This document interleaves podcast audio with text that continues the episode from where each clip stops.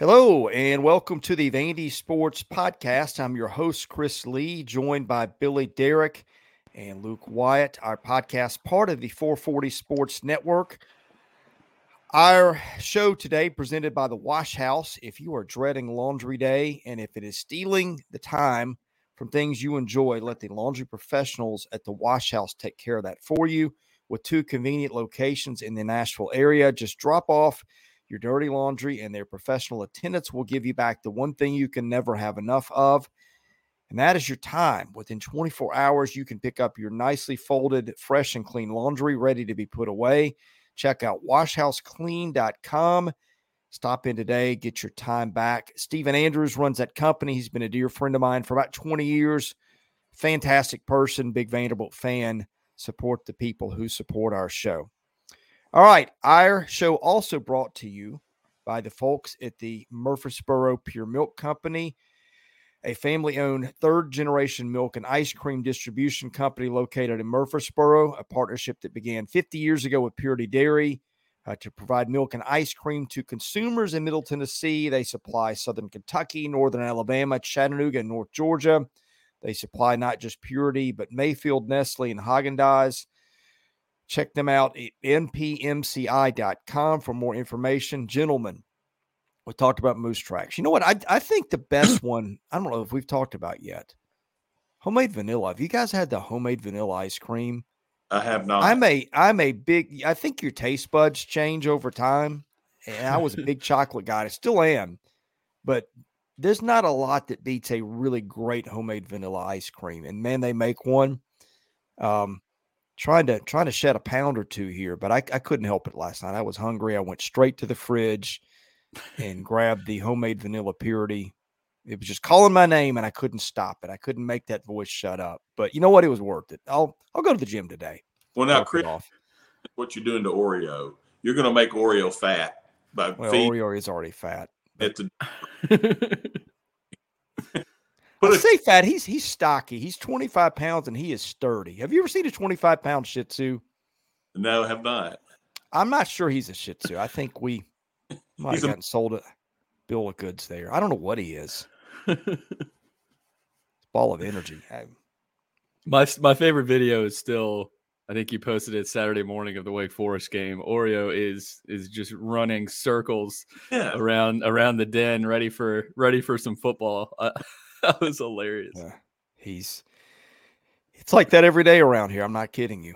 Uh, but anyway, uh speaking of dogs, Vanderbilt will be one against Missouri this after this this Saturday. Uh, about a 12 and a half point underdog, maybe more than that by now. Um, guys, we got a lot to unpack today. Um, Luke, I'll, I'll let you start. Where would you like to go first?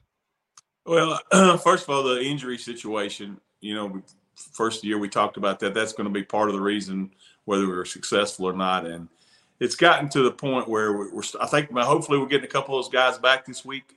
But uh, we need everybody on board to try to turn this train back on the track. And uh, boy, right now, at the quarterback situation, uh, I don't think AJ's healthy physically or mentally. And I, I, I, just feel like Ken Seals will be the starter Saturday.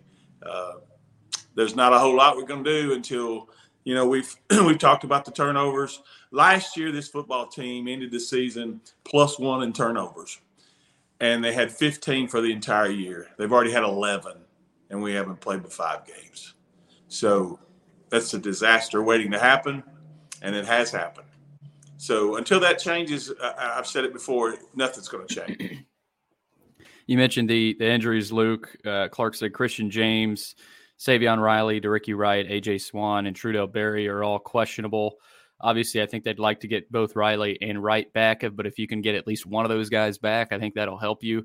Although I thought House and Sewell played decent to to step in there. Um, you know that not not playing much this year. You know Clark said he liked that. Jalen Mahoney and BJ Anderson are probable, so it looks like they're going to get Anderson back. Uh, Mahoney, of course, I didn't catch his injury. It might have been in, in, in practice or so so that's how he got injured. Oh no no no wait I'm sorry is there uh, I'd forgotten there's well Clark on top of that yeah yeah I didn't know Clark said he's probable I, I don't and and the the targeting doesn't carry over So um, I'll I'll have to look into that. Maybe we'll get Joey on that tomorrow uh, during Clark's availability. But uh, yeah, A- AJ was not comfortable. Um, he wasn't comfortable in the pocket. You know, he wasn't healthy. He looked to be playing at about sixty percent. And the Mahoney ejection, I thought, was huge. You know, for Vanderbilt, you know, there's certain plays early in games that you want to try to avoid. You know, a pick six early, you know, an ejection like that early. Well, you had both of those. you know, I, I mean, they, the things that couldn't happen happened, and you know, you already had Wright, Riley, and Anderson out. So to lose Mahoney like that, I thought was just a brutal start to the game. Although I thought the defense played pretty well. Uh, Kentucky had 21 points off turnovers. So, I mean, that cuts their point total in half.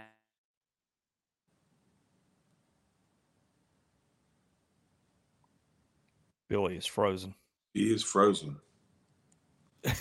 All right. While, while Billy unfreezes, I'll take it from here. Uh, and that's that's quite a face he's making there. If you're watching yeah. this live, um, yeah, I mean, to, to his point, okay, they, they were down basically I wouldn't call Savion Riley a starting defensive back, but I think he's in the top 11 in reps.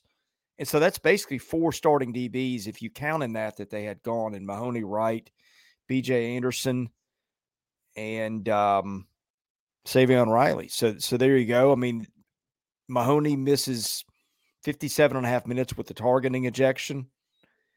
Um, yeah, I, I mean, it's just it was it was about as bad as this video looks right now. There we go. Billy's coming back. Hey, we missed you there, buddy. Sorry about that, guys. You got me. we're off to a roaring start here today. Um, people listening on audio are, are going to have no idea what we're talking about. But yes, I was Billy. I was commenting about how basically Savion Riley plays just about starters reps. So they had, if you consider a secondary five DBs because you're nickel a lot these days. That they had four fifths of their starting secondary out. Uh, right. But and yet, yet that wasn't their biggest issue. It continues to be turnovers. All right. The, the last three games, they have given four teams touchdowns on turnovers. So that's 28 points right there. They have set teams up another three times inside their 19. Another time on this side of mid on the on the Vanderbilt side of midfield, I think, and then I think the other one, I'd have to look it up, but I think, um, in fact, I think I've got it right here. I'll, I'll give you the, the exact lines of scrimmages if I can find this because I wrote it down. Okay. Four four TDs that, that came back directly. Wake Forest interception gave Wake the ball at the Vandy 10. Another interception gave the ball to Wake at the Vandy 41. Uh, UNLV, an interception that gave uh, the ball to UNLV at the Vandy 28, an interception that gave the ball to UNLV at the Vandy 19. Excuse me, that was a fumble. And a fumble, uh, th- this is the worst one in terms of field position, or the most advantageous to Vandy once you turn it over. UNLV got the ball at its 44 after a fumble, and then another interception at the Vandy 12. So that's that's nine turnovers mm-hmm. right there. Four of them went for touchdowns, four on the other side of midfield, and one was pretty close. Um, now, now I think this team's got Uh, here's my stance on it, and, and uh, Luke, your thing has been it's just turnovers, and and I I sort of agree with you on that, but at some point it falls back on coaching. If you if you can't put guys out there that take care of the ball, that's either on your decisions or your failure to develop alternatives. And I felt like when we listened to Clark Lea on Tuesday, so, some guys were being put on notice. I think was a good way to put it. Um, would, would you guys agree? I'll start with you, Luke. I, I do, but now, and, and, I hate to say this, but it's true, and and you can figure it up real quick, Chris. What percentage of those turnovers are directly related to AJ Swann? Well, Seals lost a fumble. Uh, that's one of them. I think. I think the one that Ken fumbled away was returned for a touchdown. Right. Right. Okay, so that that one's on Ken Seals. Uh, three of the pick sixes were on AJ Swann, and, and the the one, the first one, Billy, you were sitting right next to me in the press box, and and they they do this play, and I think it just was typical of this little spell they're in, where AJ drops back forever. He's got two guys in his face. He kind of spins around, and his his outlet is this running back who's probably as the crow flies 50 yards away from him 40 40 Mhm. 50 it's it's a, Yeah. a dump off pass he's over on the far sideline aj's on the far hash and just flings it up and the minute he threw it he, he'd been looking at alexander looked at him all the way and i'm watching max hairston who's probably 10 yards behind him at that point. point and and we see it and he saw it too and that was one of the easier pick sixes you'll ever see nobody had Yeah. a chance to catch that ball other than than max hairston and that's just kind of that sums up everything else. It was it, it was your your safety valve is suddenly a tough throw.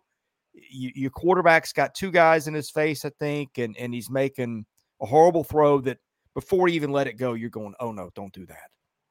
Yeah, just just take a sack or throw it away, right? You know, the, you you got two decisions there uh, because you, you got to have possessions ending in punts, you know, in, in a form of a kick, a punt or a field goal attempt or a, a PAT, right? Vanderbilt had they've had too many possessions ending in touchdowns from their the defense from the opponent's defense, and and you just you can't you you can't rebound from those right now with where this program is. Hairston had two pick sixes for 83 yards, more receiving yards than any Vanderbilt wide receiver. He was Vanderbilt's leading receiver, and he had two touchdowns. So that kind of uh, that's a telling, telling uh, stat there. Um, you, you look at his numbers, and Vanderbilt's receivers struggled with drops too. I mean, you know, the the lackadaisical play I thought really came out, and, and you know, it's hard when you're, you know, you got that pick six. Obviously, you get down early, fourteen nothing. Uh, but Clark said they the offense looked totally different than the defense from from my perspective. I thought the defense was playing with so much more swagger. You know, they were they were confident, and, and that starts with leaders like Nate Clifton, Kane Patterson. Um, I, I just I think the offense needs some leaders to to step up, and specifically at quarterback. Obviously, that that's where it starts, and it's hard to talk about this team right now because there's so much you want to try to get out there. You know, you've got this stat, you've got this this thing on the defense, but it's you know, I can't imagine what the coaching staff uh, feels right now. Um, you know, there's a lot, and uh, it's not just the turnovers, surprisingly. Um, and I thought it was interesting how Clark said a lot of the turnover things could be worse, right? And that's that was even more glaring. That yeah, this this could be worse. So Vanderbilt, you know, to be two and three, you know, some people might say, wow, you know, this, this team is they're two and three through five games. I, I can't expect, you know, didn't see that. But yeah, to even have two wins with how poorly they have played as a whole, offensively, at least care with care within careless mistakes, I think has, has been has been something to look at. We all remember the Temple game of Derek Mason's first game. The the last three games have been a combination that looks like the Temple game. Uh, yes just don't, uh, you know, and and It's not ideal. You and I kind of disagree on it.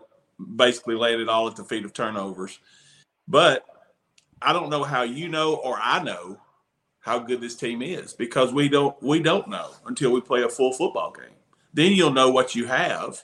If you can go a, a game where say you only have one turnover for each team and you play a team toe to toe and then you see what the score is. It's almost like what what uh, Billy and I were talking about before we got on air. What Aria Gers- Gerson, I'm sorry, I may pronounce her name wrong. What she posted, I'm sure everybody saw Yeah. that. If you took the turnovers us and took the turnovers away from the opponent, Vanderbilt would be four and one right now. Yeah, the, the if you go back and look at the games, if the points off turnovers were removed for for both teams, here would be the scores. Hawaii and Alabama A&M would be the same. Wake 26, Vandy 20. So and then Vandy 25, Kentucky 24. Now again, that you can't this isn't uh you know, this isn't like a situation where you go, "Oh, Vanderbilt, you know, definitely would have won, but they would have been in the game in the fourth quarter." One score game. last right the last you know the last couple of games with well kentucky and wake they were in it with unlv um but yeah turnovers I, and and the mistakes with with penalties I, I think they they cleaned them up a little bit but and i hate calling this guy out but gunnar hansen had two unnecessary roughness penalties just Yeah. just costly really boneheaded plays that Can't do you know it. every everything has been costly There hasn't been anything where you go, oh, they're they're fine. You know, they'll they'll they'll eke through and and, and we won't look back at that mistake. We've been looking back at at seemingly every mistake uh, with this team. You could say that's that's how the ball has been bouncing. You know, that's fundamental technical, like Clark said. Um, but Clark said it starts with coaching, right? And Chris, you mentioned it. You got to send the right guys out there that that are not going to make mistakes, and that's where they're at in this season, right? Yeah, starts at the quarterback position. Starts maybe there's some changes within the receiver room. Who knows? But you know something's got to give here because it hasn't changed since since the Hawaii game. I want to point out a couple things. First of all, I mean, I, I think you sound stupid saying I thought the defense did some things when when you give up 45 points, but but again, that that wasn't you know the defense was on only on the field for 31 points, and another one dropped right in his lap. Now I, I will push back a little bit. We say it's just turnovers. Well, like if if, if Vanderbilt had come out and had been plus four in turnovers and beat Kentucky, you know Clark Clark Lea's going to get some credit for that, right? Like if you win a football game at Vanderbilt, you, you put the you, you put the credit on the coaches to some degree. And so here's the way I see it. If all right, I'll, I'll put it for example, Billy, you, you work for me. Um, if you go out and do a couple of really dumb things or make some careless mistakes or, or, or you know, cuss out somebody on our message board or something, first time or two you do that, which which might be tempting lately. Uh, first time or two you do that, um, that, that that's on you. Um, I, I hire you. I think this is what I'm getting. Whatever you go do that, those mistakes are on you. Now, if I keep you around and you keep doing that, that's on me at that point. And and I feel right. like at some point that's kind of where I am with turnovers. Now, again, I, I think it, it felt to me like some guys were put on notice in that one. Um, mm-hmm. specific specific names weren't named, but you we've talked about the quarterback position. Um, you know, there, there was I, I, don't remember how Clark Lea phrased it, but he talked about how the defense had I think had played with passion and energy, and talked about basically some guys on offense no showed. So I think he's talking about more than one guy here. So in my mind, Clark Lea has started to do that, and we can argue maybe he should have done it early. I thought they should have made a change at quarterback earlier than they did on Saturday.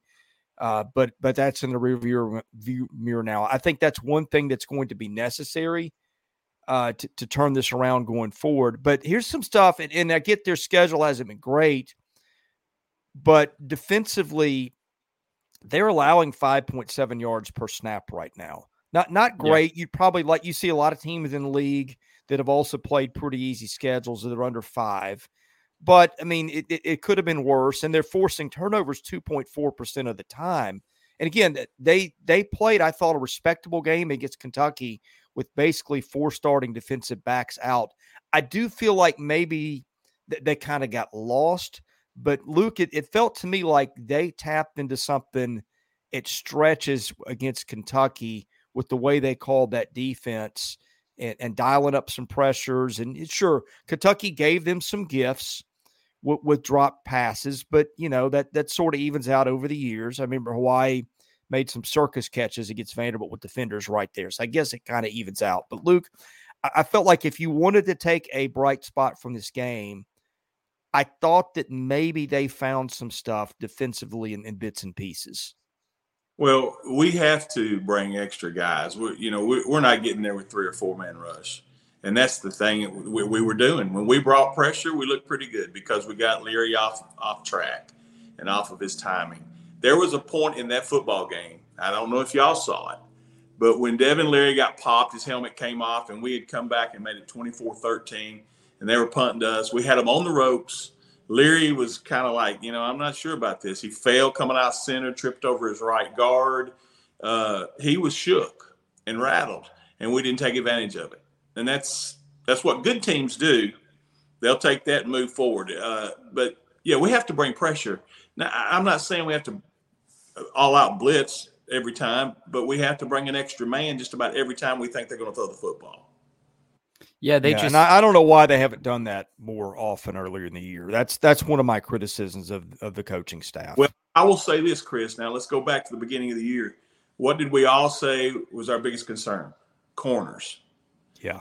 Maybe that's why they were hoping to get there with four guys because of the corners and you know, I, I don't know.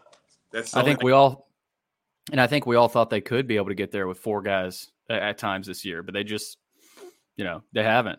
They haven't been able to. And, and although I thought I, I, was looking real close at the film, I thought Ouattara, Clifton, and Agu occasionally, right? They had some they had some some penetration there. I, I thought Agu had a had a deflection, or maybe it was Ouattara. Clifton was in there late in the game, and I know that was when Kentucky was struggling, and and uh, you know they they sent some blitzes too. But I think they're those three guys there, Clifton, Ouattara, and Agu. I think you can build off of a little bit of that.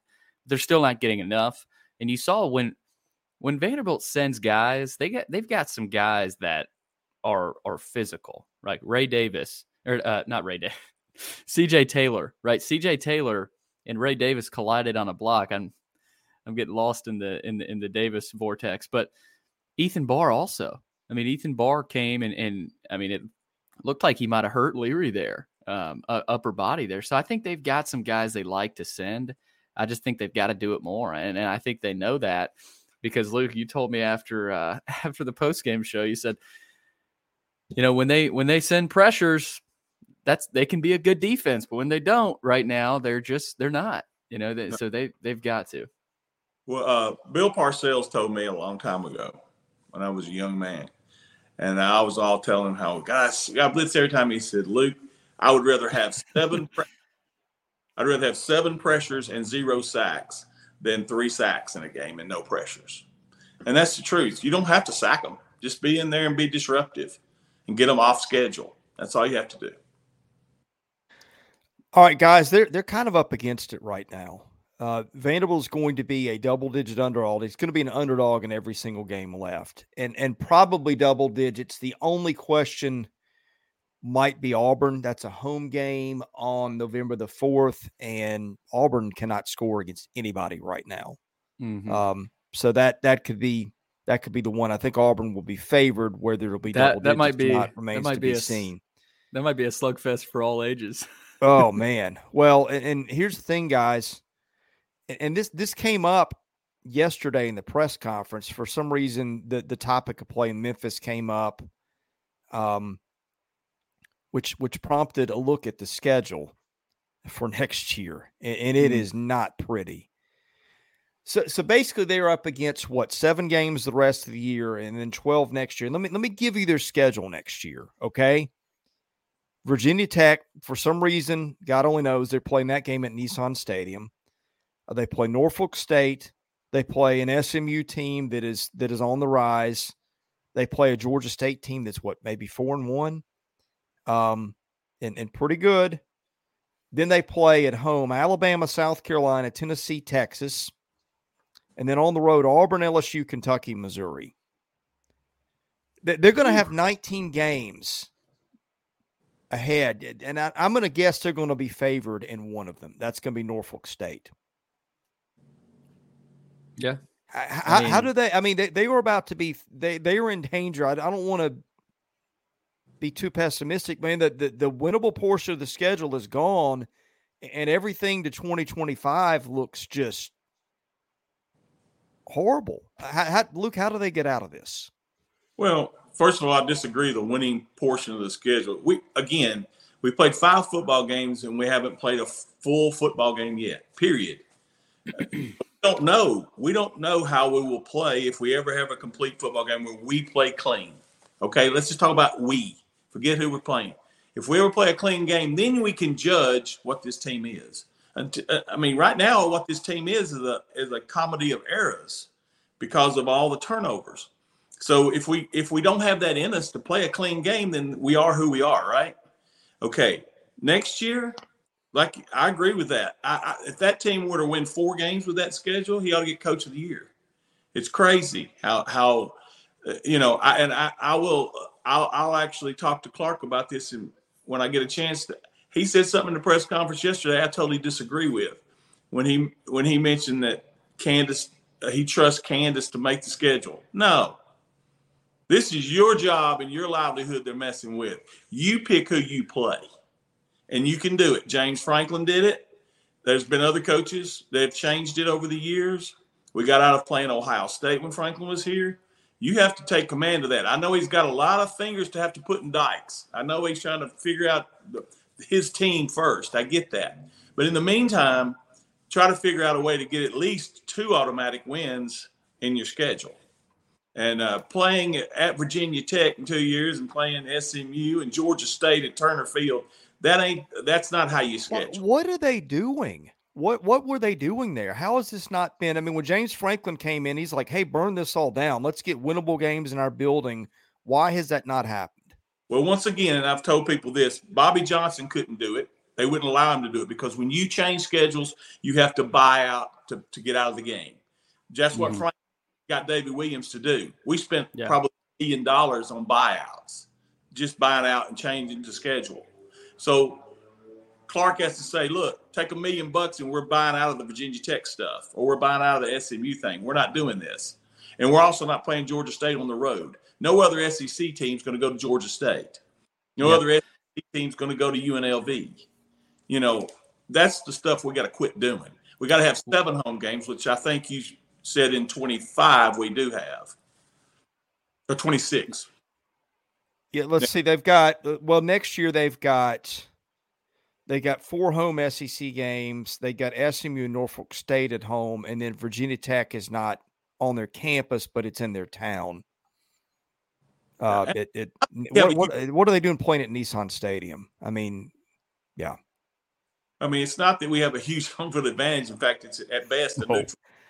What what what was there? Were there even ten thousand Vandy fans in the stand Saturday? I think that's probably what it was. Uh, what was the total?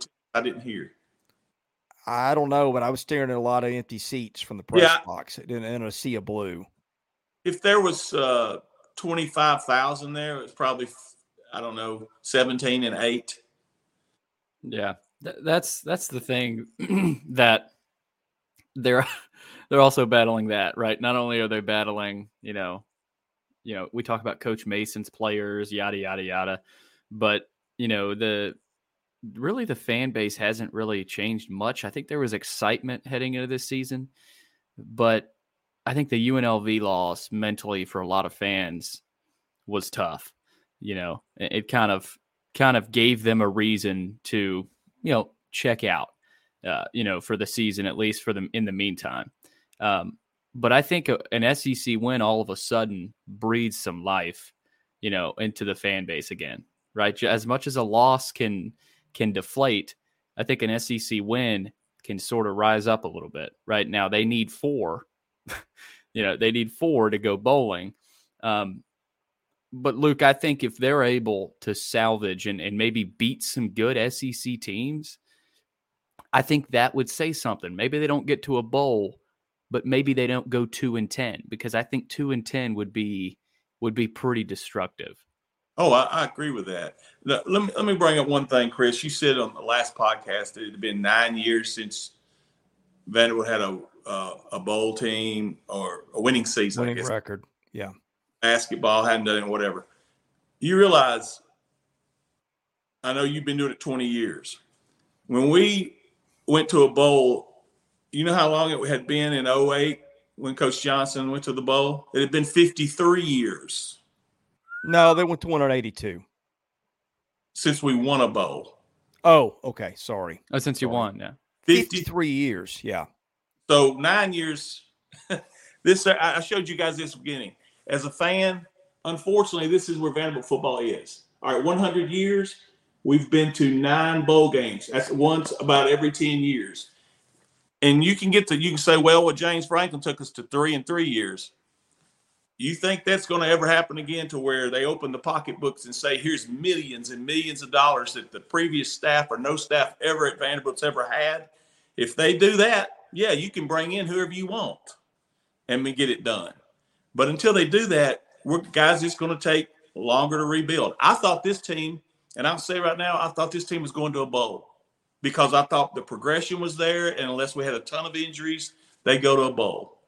I still don't know how what this team is, except for a turnover machine. That's the only thing I've seen. So until we figure it out and have one complete football game, we are who we are. and Luke, I think that's what shocked me. I, I feel like th- there were some issues, and all the things that we thought would be issues for them have been issues, right? But I thought winning those two at the last of the season last year pointed to culture. You could see some holes, and what has happened is that every single hole we thought would be an issue has been an issue, and then a couple more popped up uh, that that we didn't see being issues. Then you got the turnover thing, and um, it, it's just a mess. I, I, don't. Here's the problem, Luke. I, I, still see a lot of same old Vandy stuff. It's kind of like, and, and like I, I, don't mean to put this off like it's not a big deal, but yeah, I mean when they're spending a billion dollars or whatever it's going to be for facilities, that, that that's a big freaking deal.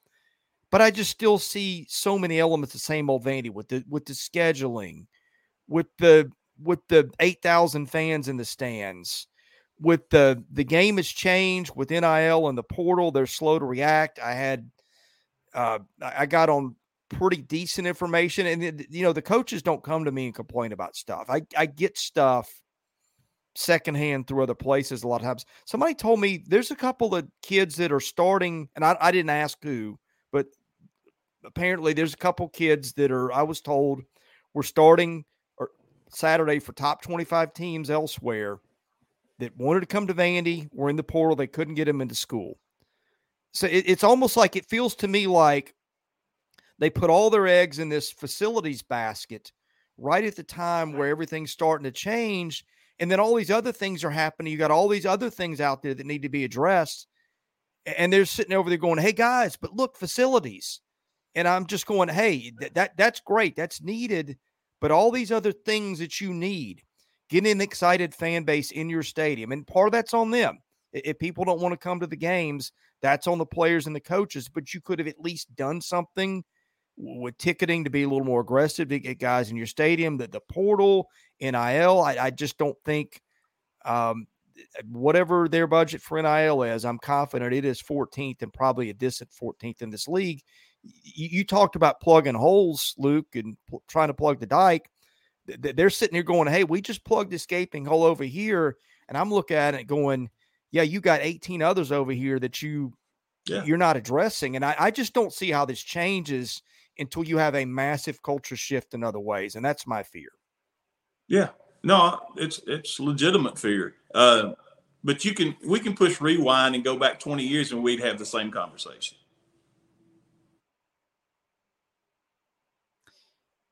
Yeah, this this is the point at podcast season where you just kind of run out of things to say. I recognize it because I've been here about nine years in a row. Mm-hmm. Um, yeah, I, I, I don't I, I don't know what else to do at this point or what else to say. Well, I'll reiterate what I said. I still don't know who what this team is. They're two and three. That's what you and what you put on film is mm-hmm. are obviously. But dad gummit, if we can't go one football game, well, let's just say one turnover and the opponents have one turnover and we don't have stupid penalties. Can we be in a football game in the fourth quarter with a chance to win? I believe we still can. Yeah. And and you know, in football, football is such a heavy momentum sport. I mean, you saw in the middle of that Kentucky game, you know, it felt like Chris. I mean, something something was, you know, was changing. It felt like, but it was it was for like five minutes, and then you know, it, it just it couldn't sustain any of that momentum. And when you don't get a touchdown, right, you, you could have easily made it uh 24-17, I think it was. Uh, but instead they made it 24-13, and you're like, you know, you, you can't win with field goals here. I mean, you're not going to get back in this game with field goals. Now that with the turnovers, that didn't even really matter. Uh, but I think if they can find some momentum offensively, we don't you're right luke we don't know what this team can be right? I mean say they say they play a clean game against missouri. No turnovers no fumbles no you know costly penalties like the the unnecessary roughness fouls.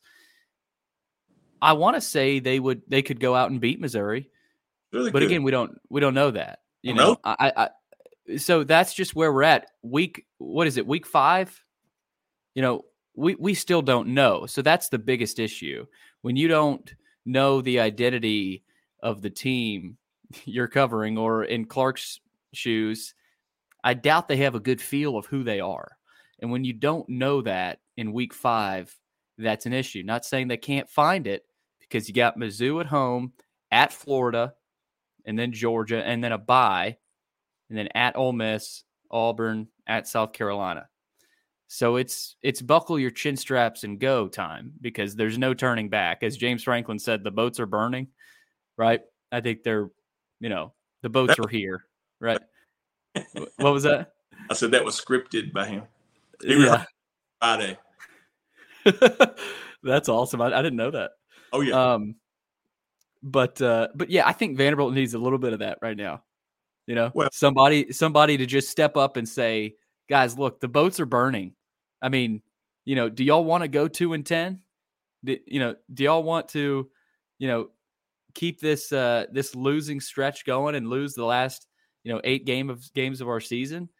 Or do you want to step up and do something about it? I, I think they're past that. I mean, you, you could have seen that against Hawaii or or A and M. You know, I mean, they're you're right, Chris. It's it's hard to talk about this team right now, but I just think they need somebody like that, and preferably on offense to say, "Hey, guys, let's wake up. We're going to start moving the football, and let's let's try to see what we can do if we play a clean game." We do have an identity. It's the big the guy in the red suit and the long white beard.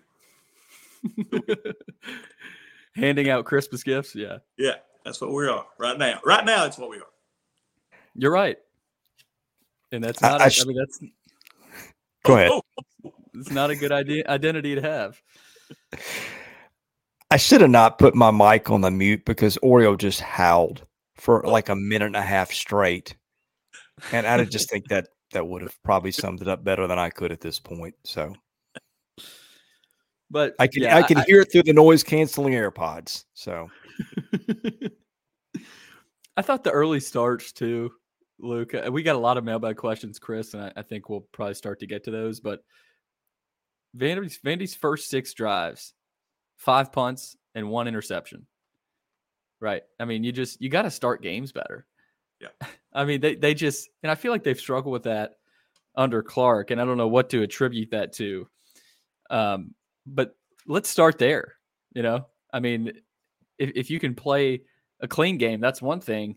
But you could play a clean game and still get down, you know, 14 nothing after a couple of bad defensive drives. You know, the defense might settle in, but I think they've got they've got to find a way to start start the games better. Um, and also the receivers. McGowan and Shepard were non-existent. I mean, they Shepard had let's see here. Shepard had 10 targets and two catches. Right. I don't even know how many drops. He only had 31 yards. Um, let's see here. McGowan, five targets, no catches. I mean, you, you need more. So that means there's some drops in there. But the running backs, guys, I want to mention this. Just six total receiving targets to the two running backs, Smith and Alexander. Two targets for Alexander and four targets for Smith. I just think they need more of that. They need more targets to the running backs right now, you know, whether it because you don't have time, right? At least most times you're not the offensive line has not been giving enough time. Now at times they are, but not consistently. So I think you've got to have more targets for those running backs because they haven't you haven't been able to run the ball either. So I know there's a lot and we've got a lot of questions, but uh, Luke, I wanted to throw that out there too. I think they need to throw it to the running backs a little bit more. Agree with that. Oh, we lost Luke. Lost Luke. Are you guys We're there? Yeah, we there got we go. No, what, one thing I want to mention, it, what I did like Saturday was seven catches by tight ends. I don't know how many targets there were to the tight ends, but seven catches to the mm. tight end is, is a great thing, I think, because that's those guys more than often you have a mismatch problem. You got a linebacker on, on ball or, or whoever it may be that's in the game, Cameron Johnson. I like that. They got to keep doing more of that. Yeah, nine targets for the three tight ends. So seven catches. So that's yeah, yeah, it's pretty good.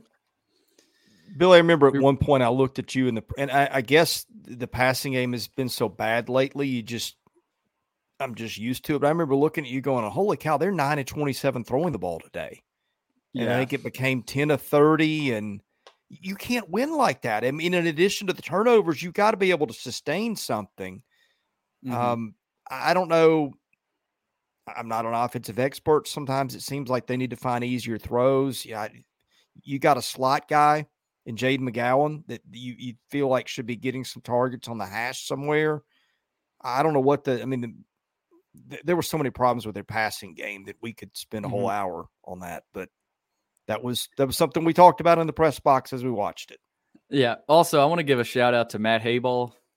Unbelievable. Oh. Performance. I mean, what would they do without Hayball this year? Seven punts, 352 yards. He had a 62. Again, he's got a 60 every game. He had five inside the 20, and he was on the the Ray Guy uh, like top eight weekly uh, nomination thing. So, guys, he might win the Ray Guy. Now, I don't know if he does, but because there are Kai Kroeger is a really good punter as well for South Carolina.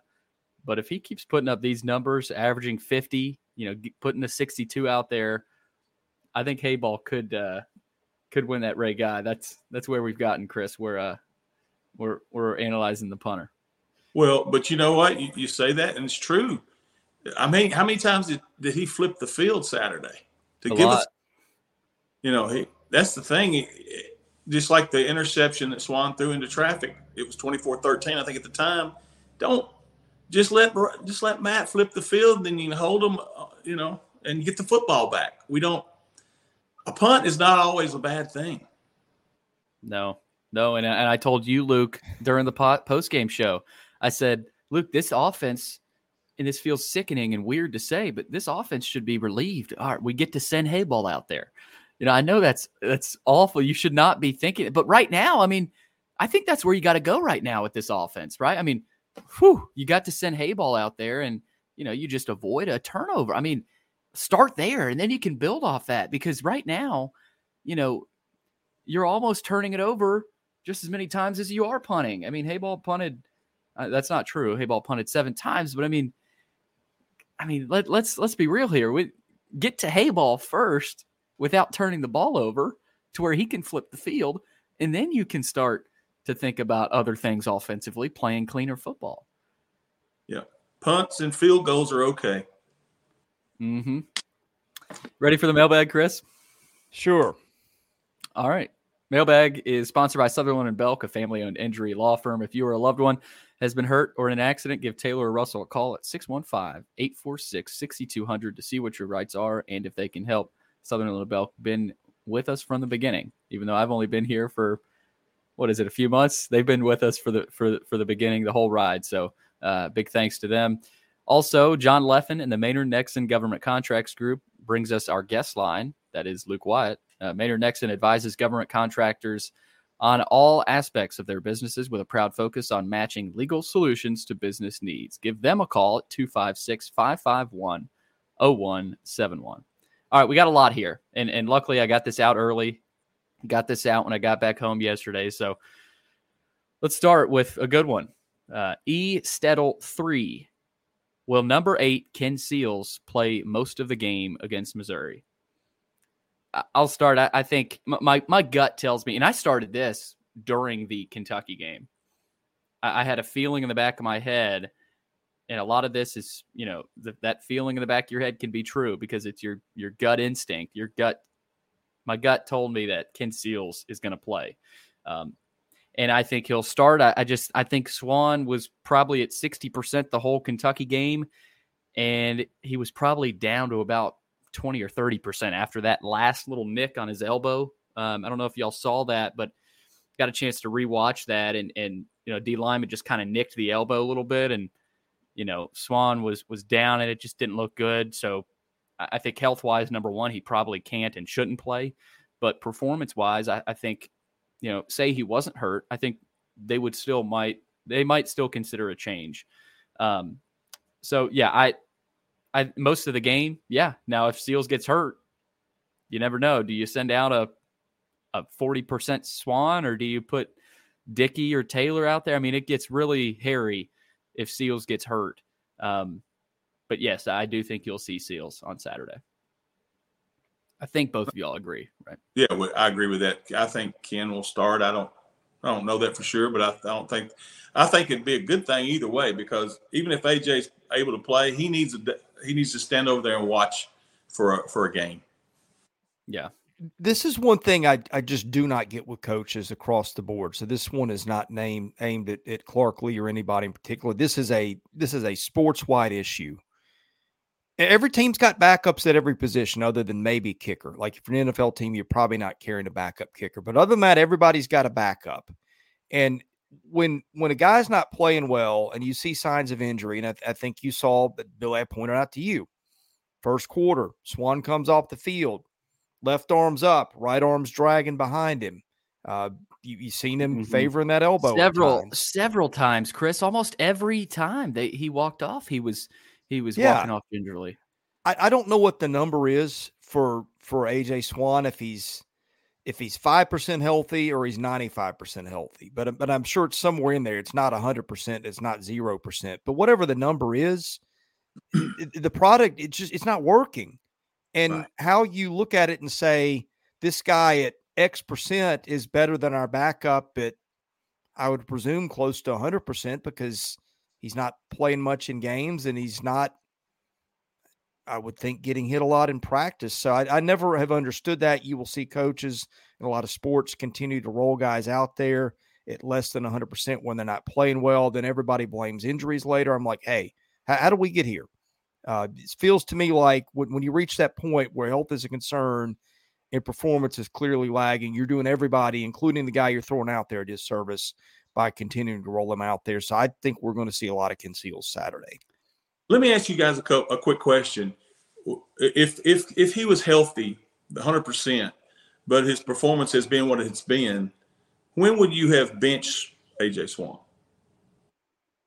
Probably probably after UNLV. Um, but then yeah. again, I, I, don't know.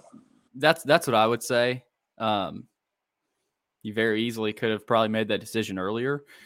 Um, I think they also think they're in the position that Swann, you know, it's like you can't live with them sometimes, but you also can't live without them. I thought the UNLV game was a perfect example of that. Um, now Seals, when he went in, um, he he had no clue probably he was going to have to go in. I know you know Swann had gotten banged up there, um, but you saw Seals go in and immediately miss a wide open touchdown to McGowan, and you're like, okay, now that's one possession, and then Swann leads this team back into the game. So a little bit of it is can't live with him, can't live without him.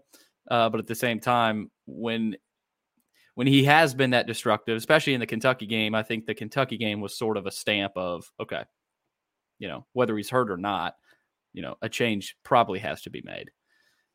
Um, but yeah, go ahead, Chris.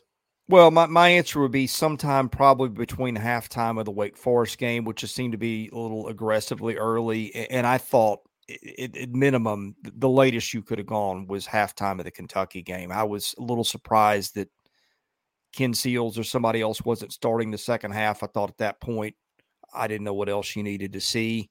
Uh, maybe you could say halftime of the UNLV game and, and, pick your midpoint there. But I think Ken came out of the third quarter uh, for that UNLV game, lost a fumble that went the other way, and, and looked a little disjointed and nervous. But look, what you're doing is you're also asking a guy that's barely played for two years, "Hey, kid, here's your moment." That's a lot of pressure on a kid in that moment. Yep. Uh, AJ Swann got a lot longer leash than he did. And, and, Billy, you know this. And look, here's the other thing I'm not in practice. Maybe Ken Seals is throwing five picks a day in practice. I, I highly doubt it. But you and I went to a lot of fall camp. I thought Ken was the most accurate quarterback they had in terms of, yeah. of staying away from interceptions. I thought that last year too. Um, mm-hmm. All I can go by is what I see in practice. And this is, I'm not trying to, to bash AJ Swann here sometimes kids just go through slumps and need to sit and, and work it out. It happens with hitters Agreed. in baseball. I just kind of feel like that between that and the health, that's where we are. And and from what I've seen of Ken, I know people have written him off.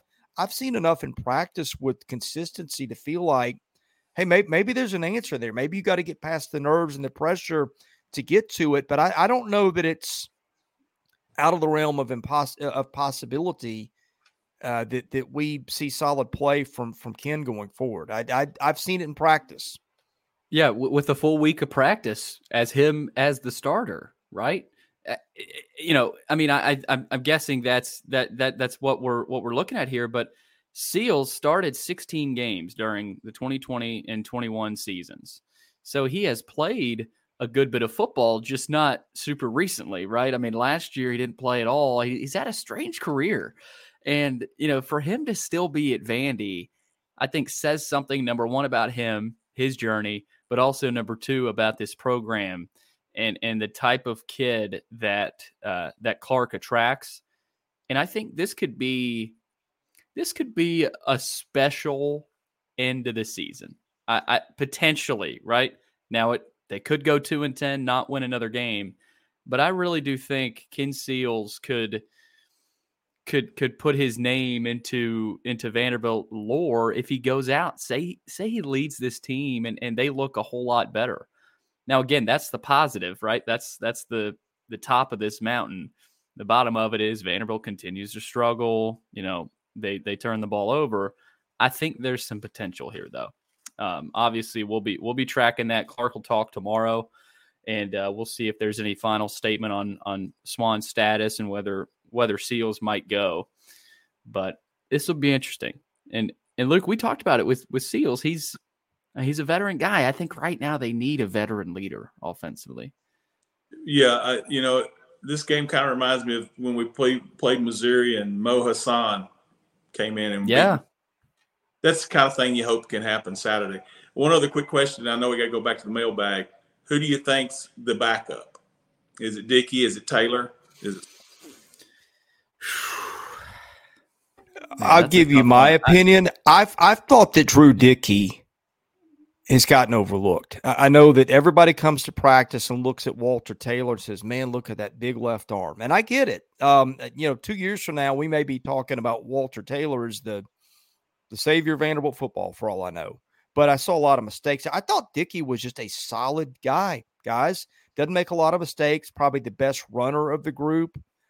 Um, I mean, between the, the, skills with Taylor, all the stuff with Swann, the fact that Seals is, is started for a year and a half, I think that Drew Dickey gets overlooked. And I have always wondered what would that look like if he got a little bit of game time. Right. Yeah, and Dickey, he's he was that that second guy during fall camp, or at least third guy, you know, uh, in in the rotation. But it'll be interesting. I don't think the staff wants to get there with uh, oh. with that backup. Um, all right, five games into the season. This is from Raiders 1967. What offensive and defensive players are the most positive surprises? Um, well, I'll go. I'll approach this as more of pleasant surprise. So maybe maybe a guy that we didn't really expect, um, you know, to come out here and, and play as well as he has. I'll go offensively, London Humphreys. Uh, you know, early in the season, you know, he really popped, uh, especially against Wake Forest, uh, UNLV as well. 12 catches, 299 yards, and three touchdowns. He's averaging 25 yards per catch, which is a pretty incredible number. Um, and then defensively, I'll go Savion Riley.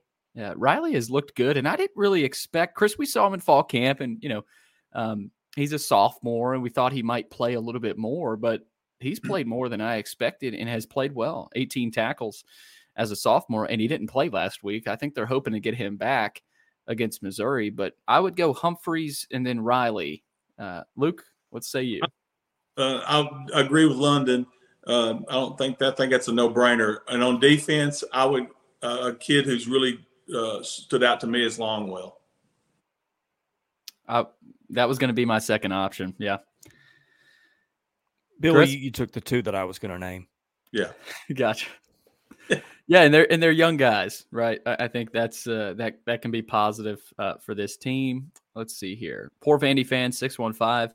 Which of our injured players do we realistically expect to get back and when? Well, I said it at the top. Um, Christian James, I don't think will be back against Missouri.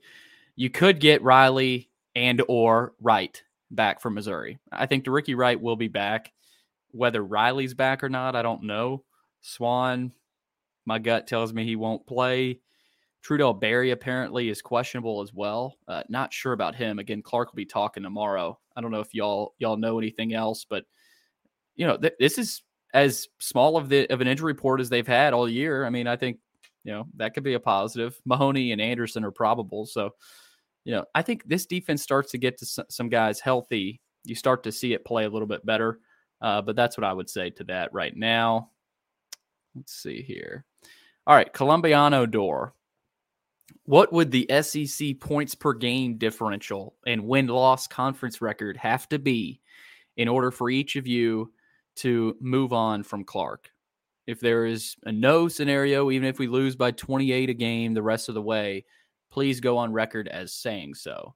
Um, you know, well, first off, move on from Clark. I, I, don't think that's happening anytime soon. So uh, I know that was a big part of your question, but SEC points per game differential. Um, I, th- I, think you know, you look at Kentucky. What what was that, Chris? That final score, 45, lost 28. by 17. Yeah. Lost by 17. And I think, Luke, this is another thing you mentioned to me after the post game. You said Vanderbilt is 0 and 5.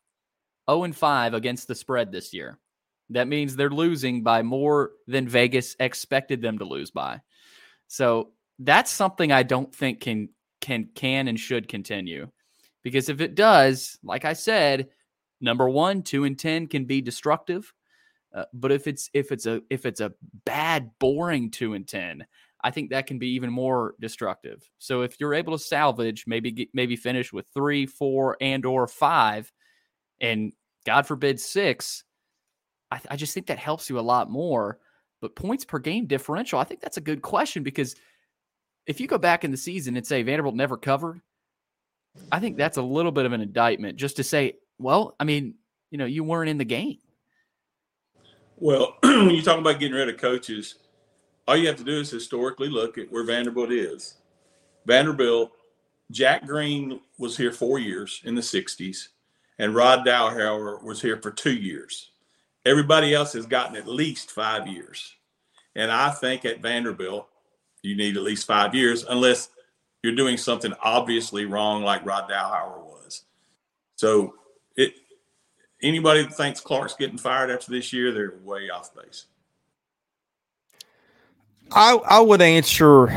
Maybe this is sidestepping the question. Um, I still see a lot of things in Clark that I think can work.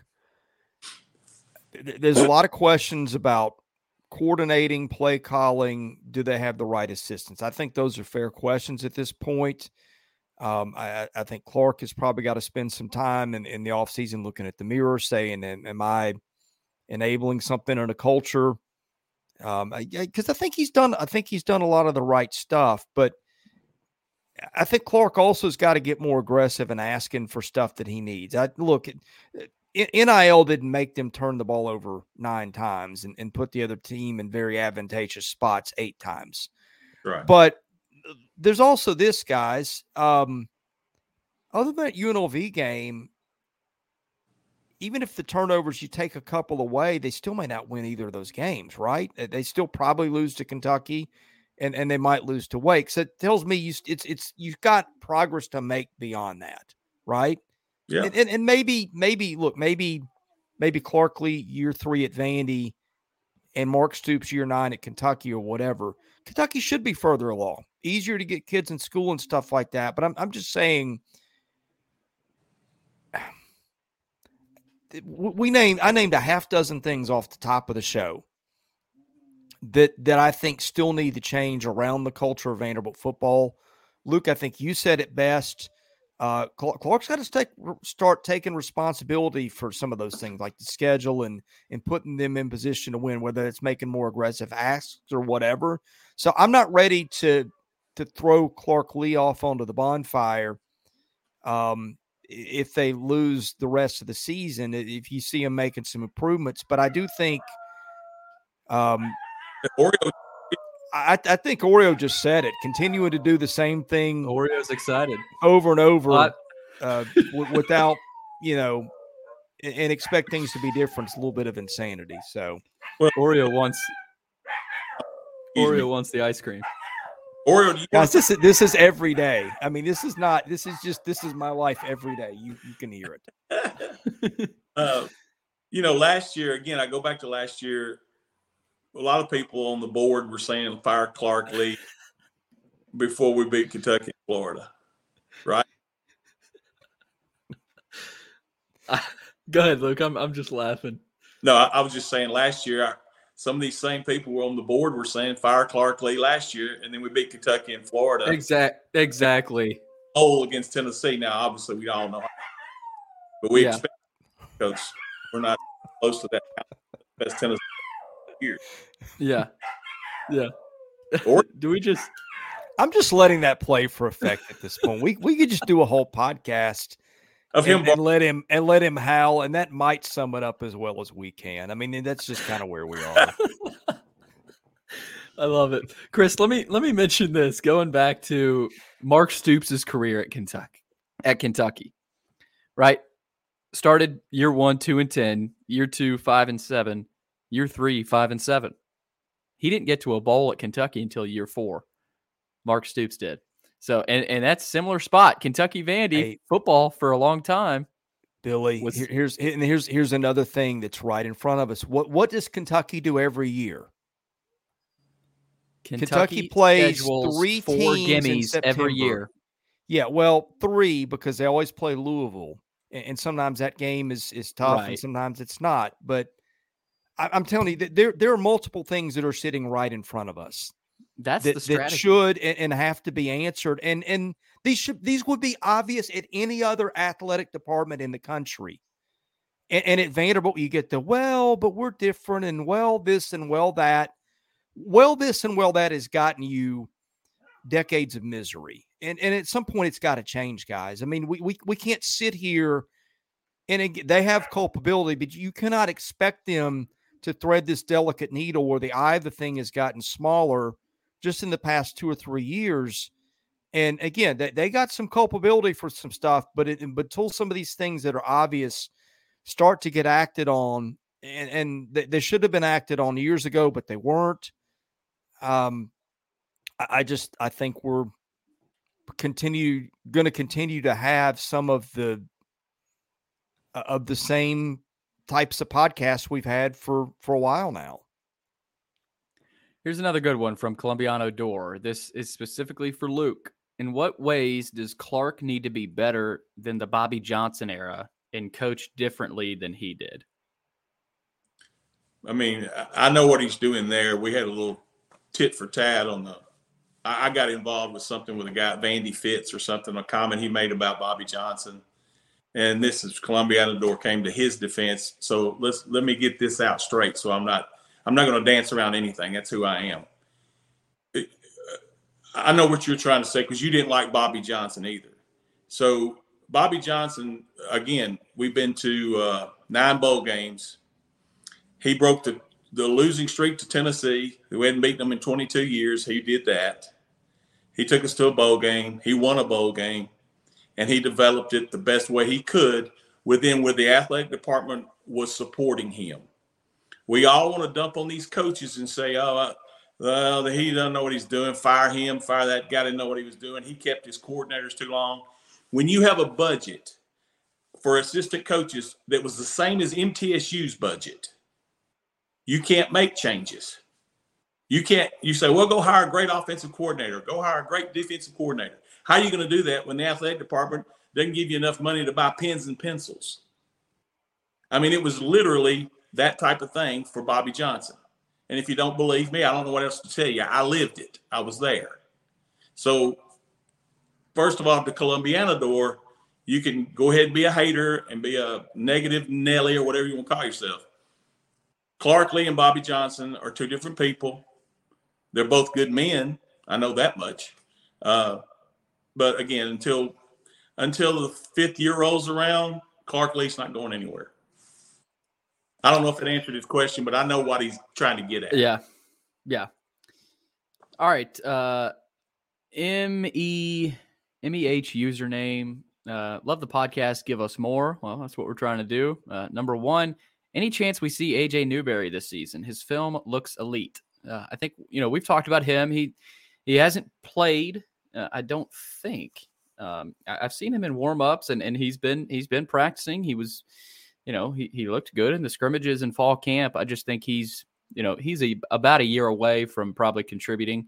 Um, you know, he's just he's he's got to get older. He's got to get you know form some maturity, and I, I do think he's going to be a good player though. I mean, he's I think they think he's their he's their guy for the future, their home run guy that you know that they can look at and kind of give the ball to uh, when, when, they when they need it. Um, number two, in the UK broadcast, the announcer suggested that Will Sheppard was taking plays off. What are your thoughts after seeing his play on Saturday?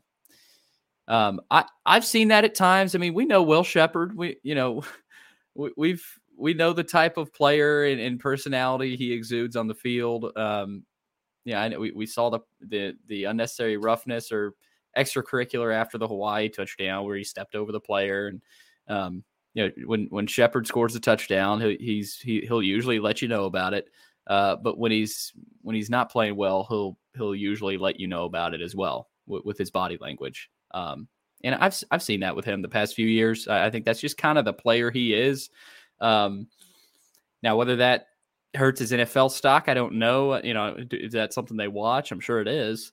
Uh, but what did what did y'all think? Did y'all see anything with that? I mean, the drops and everything. It just felt like it kept compounding for him. Uh, Chris, you mentioned a, a, while ago at the press conference yesterday. He mentioned about putting some guys on notice. In my opinion, Will's one of those guys. That is exactly what I was about to say. And I don't I don't have evidence of it, but I mean there were guys on our board talking about it looked like he was loafing. I, I was look in the football game. Your got your eyes are going a lot of different places. You can miss something that's obvious, but th- that that got noticed at places. And again, you you could go back and listen to that press conference pretty clearly. It was clear that he was talking to somebody or somebody's, and I, I don't think it was just his quarterback and his receiver. It might be you know guys that are continuing to commit stupid personal fouls and stuff like that too. I, I, I think that I think that was a broad brush that probably covered a, a lot of folks. Yeah. All right, let's go to Go Doors 94. Is the offense performing similarly in the games compared to what you guys saw in fall camp? I'll say this no. I mean, you know, obviously it's Vanderbilt on Vanderbilt, right? So, you know, they're they're gonna look better. Uh, but I mean, Chris, offensively, we saw deep shots. We saw that now the running game. I will say that looks pretty similar. I, you know, the running game hasn't changed a whole lot. Uh, I, I, don't think in fall camp they were able to get a ton of push. Um, but the offensive line, I think pass protection looked better. Now you're facing Vanderbilt. You're facing Vanderbilt's defensive lineman, and I think it might even be more of an indictment on that front seven that they did look that good. Um, Swann, I mean, yeah, he had time. So he did look better in fall camp, you know. So I just overall no. Uh, running game looks the same, but I mean, Chris, offensively, and, and Luke, I know you were there too. Um, pass protection looks totally different between fall camp and what we've seen here in the games. Right. Well, what, what coaches do in camp, and I know this because of sitting staff meetings, uh, but of course, in my day, we had two a days. So they would like to, they want to create a balance. They know what they got pretty much after a week or so of camp. You may not know, you just worry about depth after that. But what they want to do, they don't want one side of the ball to dominate during practices because that automatically you're going to lose confidence on one side of the ball. So they will create situations to make one practice where the offense looks good, one practice where the defense looks good. They try to keep a balance. That's just for the psyche of the football team then they know, hey, going into the season, we got to block it this way. We got to use a guy to chip or whatever because the line's just not that good. Um, in this case, I don't know. I agree with you. I, I'm very disappointed in the pass blocking, picking up twists, being just kind of non-athletic. there was one there there was there was one Hansen and and Stinchcomb did a good job. He was an offensive lineman at Georgia, so he's he's really good with the offensive lineman.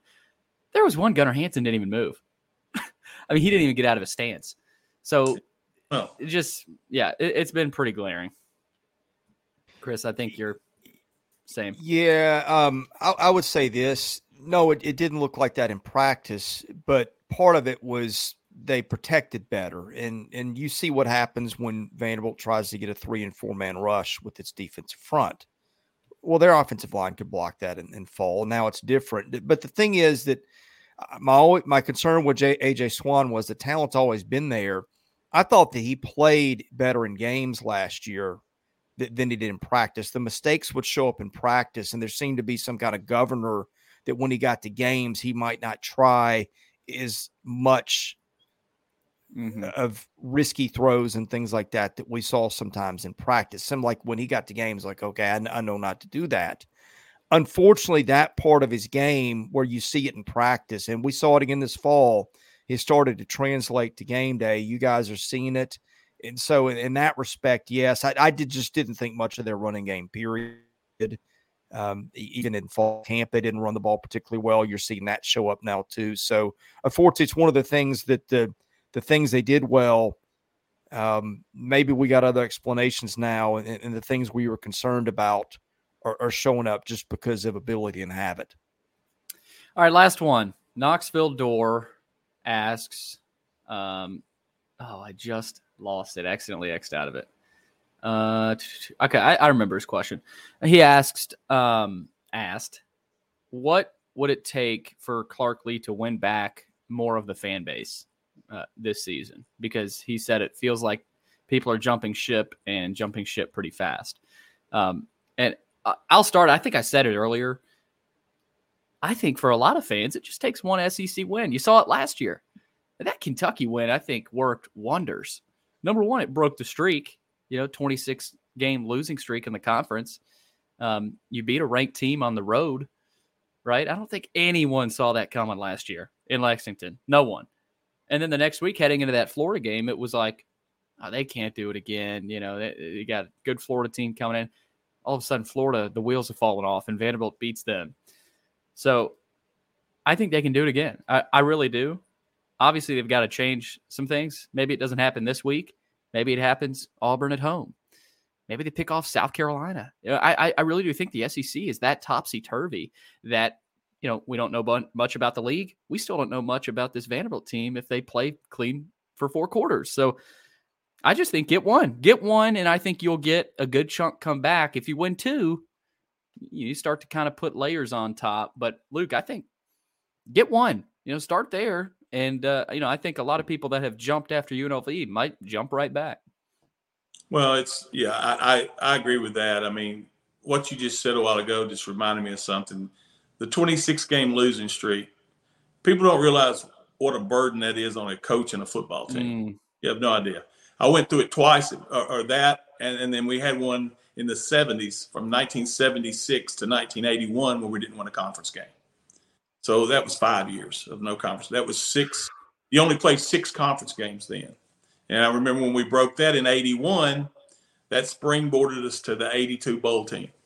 Uh, that this is not going to springboard us to a bowl t- for next year, I don't think, because of the schedule. But if you could get a couple of these wins, I know we're probably not going to go to a bowl now, but if you get a couple more wins this year and you quit looking like a comedy of errors out there, that's the two things that's got to happen. People just it's like anything else. They want to be entertained and they want to they want a decent product. I don't have a problem with that, and uh, it's going to take that until they come back.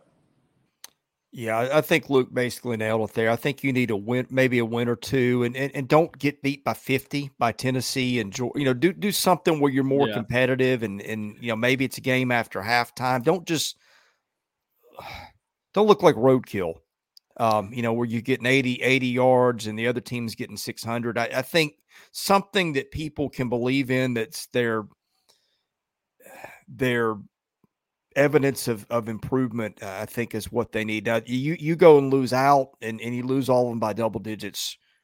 Uh, I think they're going to have problems. You mentioned that Tennessee game in Knoxville, last game of the season, Chris. That would turn the tide. Number one, if you can beat them, I know that's a long shot, big time long shot. But if you go in there and fight, compete, that's that's a team that Vanderbilt fans obviously number one, if you're able to beat them, that's that's what Coach Mason was able to do. And for that three four year period, Coach Mason, he had a lot of the fans, man. I mean, he they were on him because he was beating Tennessee, right? He was beating Tennessee, uh, and then of course it unraveled. But I, I think that's where it starts for most Vandy fans. If you go to Knoxville, compete, fight your butt off, you know, I think that that's something uh, I think fans can look forward to potentially. Uh, we'll see how Tennessee does the rest of the season, but um, yeah, it, it all starts with one win, and then you try to build off of that. Gentlemen, let's do parting thoughts and, and, get out of here. I'll start with Billy, then Luke, and then I'll end it.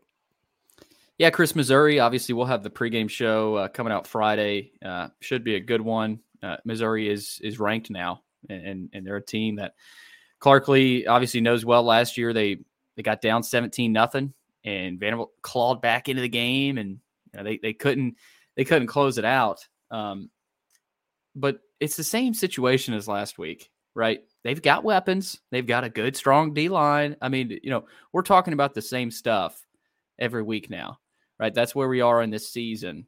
And yeah, it's a bad thing after games, but it's not necessarily a bad thing before games, right? This hasn't changed, right? Play clean football and you know, do what you can on defense. You'll give yourself a shot in the fourth quarter. Hasn't changed. Um, now it needs to change what we talk about after the games, right? Our post game shows should be changing, Luke, right? Um, unfortunately, yeah. I won't be able to be there. What was that? No more Andy Griffith reruns. that was awesome. Somebody clipped it and posted it, but um, but no, I I mean, it it hasn't changed. Uh, the the tone needs to change. How we talk about this team after games but it hasn't changed before games. You know, that this team they got to take care of the football. Yeah, well, I, I, there's nothing to add to that. That's exactly what has to happen, and I said it before. That's what I said last week. And until we do that, we have no idea how good or how bad we are until that happens. All right. Uh, as we've established, I've been doing this for nine years, and, and, we're getting to the point where it's kind of repetitive, and you're just you kind of out of stuff to say, but I, am going to give you a, a, story from my personal life right now, and, and I use it as jumping off point to illustrate some things. We are going through some stuff with my my nine year old son right now. I mean, cannot get him to do basic things. Getting him out of bed every every day is is a chore. Love the kid with all my heart. Spent the weekend with him when I wasn't covering football had a great time with them. And then, and you know, you think everything's great. And then, you know, you wake up on Tuesday morning and, and I swear I could have run a marathon easier than I got him to the school bus stop. I mean, just basic things we've laid out expectations and, and compliance has been just about non-existence. Well, I, I, I hit a point yesterday where I'd had enough and, and he comes home from school and he gets off the bus and I'm like, buddy, you're grounded. Uh, we're not we're not putting up with that anymore. And and I'd, I'd let some stuff probably go too far with him. Um, and boy, he did not like it. And and boy, I heard about it. But you know what? Does does it mean does it mean I hate my son? Of course not. Um, you, you call out things as you see them that need to be fixed, and you, you, do your best. You put one foot forward. You don't always know the answers, uh, especially when you're in the middle of of horrible times where just it all seems to be coming unglued and yeah, I, have done this a while. Um, I'm, I'm sort of the, the, the critical guy around these parts, I guess. But the thing I always say is, hey, g- give me something to talk about that's better, and I will. Um, again, nine years of the podcast, no winning seasons in football, no NCAA tournament wins in basketball. You, are limited to what you cover. So I haven't said that. Um, yeah, I mean, I, I I really have as much respect for Clark Lea and Barton Simmons and some of those guys over there uh, is anybody I've ever covered. Really do like them. You kind of root for good people in this business, uh, whether the the ones you cover or they're elsewhere, because there aren't enough of them in sports. And I really like those guys. Wish them all the luck in the world. So uh, the critical stuff I'm I'm saying. Uh, it's it's not personal to anybody, but at the same time, when you look up every week and, and the same stuff starts popping up, uh, fans are complaining about the same things. If you continue to do things the way that you're doing them, you're going to continue to get similar results. And so I'm interested to see if, if they can dig down and, and, get something different, not just for this week, but for going forward. Again, we we have outlined so many things that I think need to change for them to have their best shot to win. You know, look, if you're Vanderbilt and everybody's starting from the same place, you still got all this history and tradition to overcome that people are going to use against you in recruiting. So you cannot start out, if everybody start out here, Vanderbilt starting out way below the screen.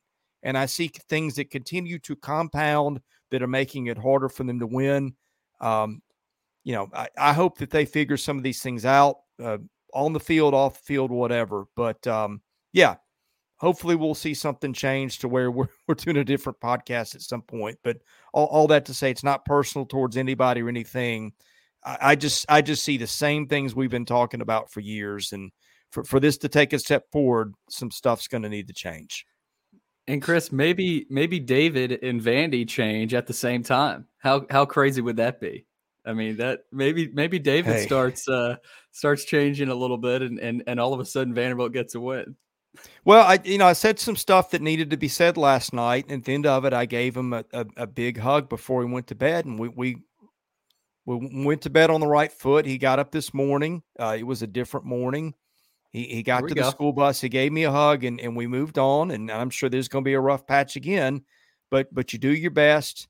Um, you point out things that need to, to change, and and hope that people take care of that. And again, that's that's just kind of a good analogy with where I am with the football program. I don't want to see him fail. I don't. There's a lot of good guys over there, and I mean, God, God knows if if they got rid of Clark Lea tomorrow, you could get another James Franklin. I know James won games, but just the respect that I have for him as a human being is is is low, uh, and I think Luke would agree with me on that. You, you want to see good people do things, but you can't continue to do things the way they're doing and expect things to be different. So we'll see what we get going forward. I, I do think they can beat Missouri.